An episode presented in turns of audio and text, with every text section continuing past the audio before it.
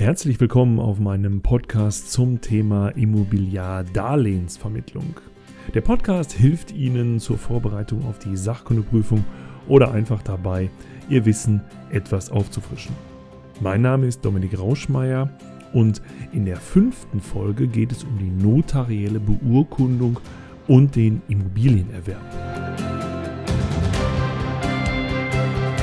Ich nehme Sie mit auf eine Reise nach Bologna, nach Italien an den Fuß des Apennin. Bologna, die Heimat der Tortellini und des Mortadella und auch bekannt für seine Lasagne.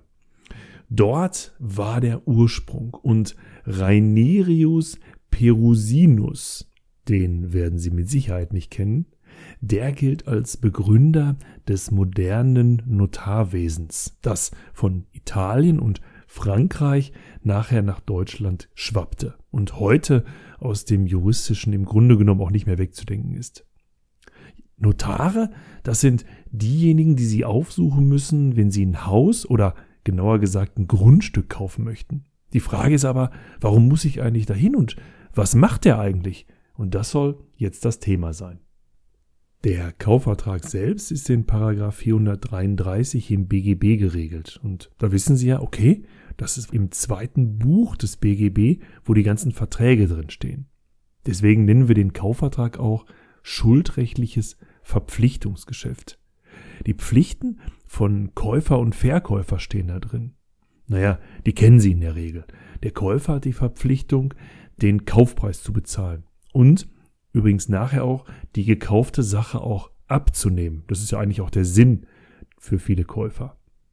Der Verkäufer hat auch eine Verpflichtung und zwar die Sache zu übergeben, die gekauft wurde und das Eigentum an dieser Sache zu verschaffen. Nun ja, die allermeisten Kaufverträge kann man mündlich oder sogar konkludent, also durch schlüssiges Tun schließen. Anders ist es bei Kaufverträgen über Grundstücke. Da gibt es einen Paragraphen im BGB, den Paragraphen 311b, und der besagt, dass alle Verträge, in welchen das Eigentum an einem Grundstück berührt werden, dass die der notariellen Beurkundung bedürfen. Das heißt, wenn ich also das Eigentum an einem Grundstück erwerben möchte, muss ich zwingend zum Notar. Und die Frage ist ja durchaus berechtigt, warum?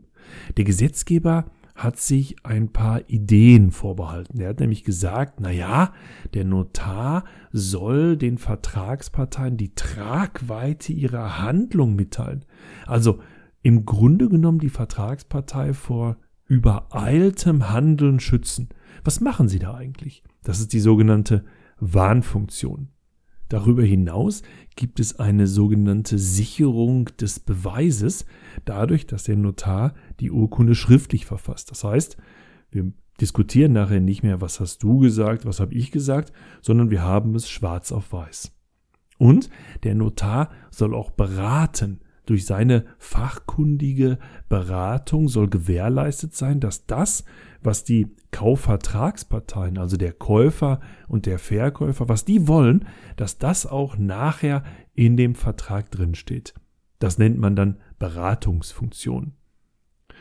Zum Schluss gibt es noch zwei Funktionen. Das ist einmal die Gültigkeitsfunktion oder Gültigkeitsgewähr, dass der Vertrag auch formell und rechtlich wirksam ist. Und er soll sich zu den unverbindlichen Vorverhandlungen deutlich abgrenzen. Das ist die sogenannte Abgrenzungsfunktion. In vielen Verträgen und nicht nur in denen, die vor einem Notar abgeschlossen werden, steht sogar drin, dass es Nebenabreden nicht gibt. Und dann lassen Sie uns mal angucken, was der Notar denn eigentlich so tut, wie der Ablauf des Kaufvertrages bei einem Notar so vonstatten geht. Als erstes wird er die Beteiligten, also den Käufer und den Verkäufer in der Regel identifizieren. Dafür nehmen die dann ihren Personalausweis mit. Dann wird er den Kaufgegenstand erläutern. Um welches Grundstück geht es eigentlich, mit welchen Besonderheiten und was steht darüber im Grundbuch. Das Grundbuch wird Inhalt einer nächsten Folge sein. Dann kommt der eigentliche Teil, dann stellt er den schuldrechtlichen Vertrag auf. Das ist dann der Kaufvertrag mit allen Rechten und Pflichten. Nicht nur, was hat der Käufer zu bezahlen, wann hat der Verkäufer das Eigentum abzugeben, sondern Nebenabreden, Dinge, die da so mit reinspielen. Dann wird in der Regel beim Notar die Auflassung erklärt. Das ist die Erklärung des Verkäufers, dass er einverstanden ist, sein Eigentum an den Käufer abzugeben.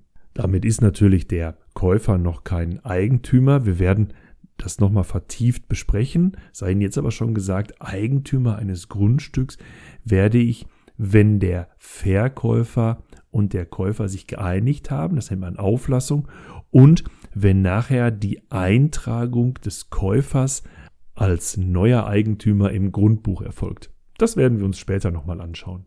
Und das ist im Grunde genommen erstmal der erste Termin beim Notar. Ganz wichtig übrigens, die Notare sind dazu da, Ihnen den Kaufvertrag und die Inhalte nicht nur vorzulesen, sondern auch zu erklären. Und dann fängt für den Notar eine ganze Menge an Arbeit an. Er wird zunächst mal die Auflassungsvormerkung, eine Sicherung für den Käufer, über die werden wir noch gesondert sprechen, ins Grundbuch des Verkäufers eintragen. Dann wird er allerlei Erklärungen einholen. Zum Beispiel die Verzichtserklärung von möglichen Vorkaufsberechtigten. Es gibt im Grundbuch die Möglichkeit, dass ich mir das Recht eintragen lasse, wenn jemand sein Grundstück verkauft, dass ich dann in Anführungsstrichen zuerst gefragt werde. Das werden wir uns auch noch später angucken. Das guckt sich der Notar natürlich an. Er sichert auch die Befreiung von Belastungen. Das heißt, er achtet mit Argusaugen darauf, dass eine mögliche Grundschuld oder Hypothek, die der Verkäufer im Grundbuch noch hat, dass die aus dem Grundbuch verschwindet. Auch wartet der Notar, bis die sogenannte Negativbescheinigung oder Unbedenklichkeitsbescheinigung des Finanzamtes vorliegt, dass die Grunderwerbsteuer gezahlt wird. Wie hoch die ist und wer die zahlen muss, auch das werden wir uns nochmal anschauen. Und zu guter Letzt guckt er sich natürlich an, ob der Kaufpreis bezahlt wurde. Das hat man früher dann immer auf sogenannte Notar-Ander-Konten überwiesen. Man konnte auch Bankbürgschaften erbringen. Heutzutage wird das als Treuhandzahlung an die Verkäuferbank übermittelt. Das heißt, man überweist dem Verkäufer im Grunde genommen schon das Geld, die Bank des Verkäufers hält das Geld aber noch einen Moment fest. Und wenn die Bank sagt, jawohl, das Geld ist bei uns angekommen, dann stößt der Notar im Grunde genommen das letzte Dominosteinchen um, dann kommt die Eigentumsumschreibung. Das heißt, der neue Eigentümer wird im Grundbuch eingetragen und die Auflassungsvormerkung, die den neuen Eigentümer sichern sollte, die wird gelöscht. Und damit hat er alle Arbeiten getan und damit ist auch der Käufer Eigentümer der Immobilie bzw. des Grundstücks geworden.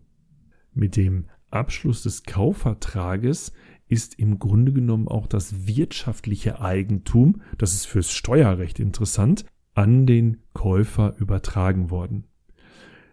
Den Besitz, also die tatsächliche Herrschaft, die wird erst später durch den Käufer erworben, in der Regel, wenn er den Schlüssel bekommt.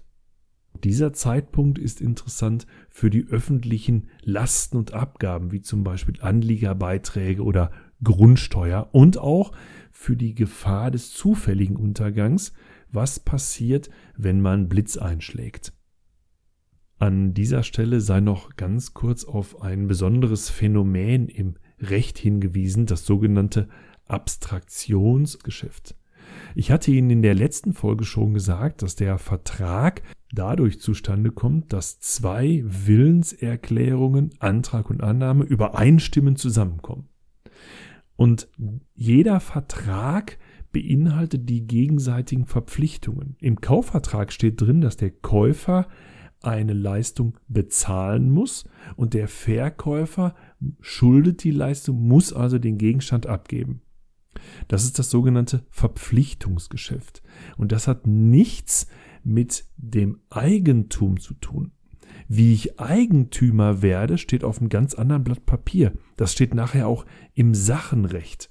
Eigentum erwerbe ich durch Einigung und Übergabe an der Sache. Auch das hat übrigens nichts mit der Bezahlung zu tun. Wir werden uns das nochmal genau anschauen. Und bei den Grundstücken ist es so, dass ich Eigentümer werde, ich hatte es gerade schon gesagt, durch die Auflassung, das heißt die Einigung zwischen Käufer und Verkäufer. Jawohl, der Käufer soll neuer Eigentümer werden und die Eintragung dieser Einigung im Grundbuch.